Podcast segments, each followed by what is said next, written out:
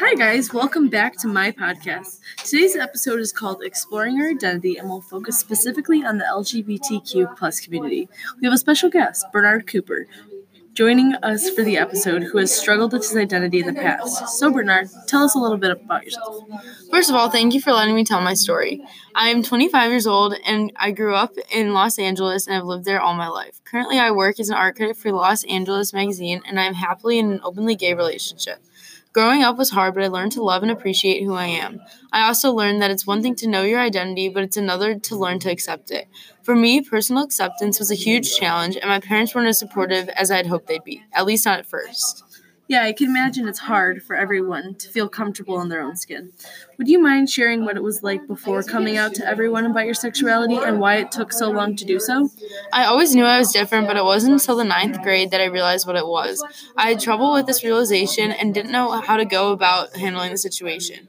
So then I tried to convince myself that I wasn't part of the LGBTQ plus community. And one time I even asked my mom what the word fag meant, and her concerned reaction made it even harder for me to accept myself.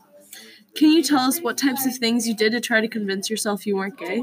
My parents would always tell me that you could get rid of any bad habit, so I decided to treat my sexuality as, as a habit and fight it that way. I once even went to a makeout party in hopes that kissing enough girls would fix me, but then but that ended up being one of the most uncomfortable experiences of my life. Was that the event that made you come out? There wasn't really a specific event, but trying all these different things made me realize I wasn't going to change and that I had to accept myself, accept the person I am. And I felt like it was something I needed to share with the rest of the people in my life.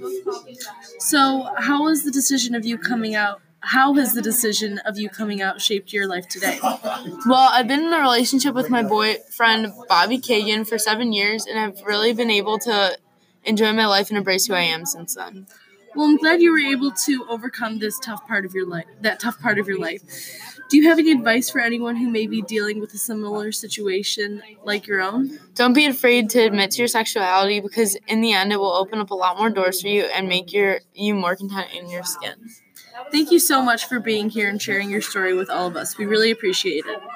Of course, thank you for having me. That's it, guys. Join us next week when we discuss the alligators of Australia.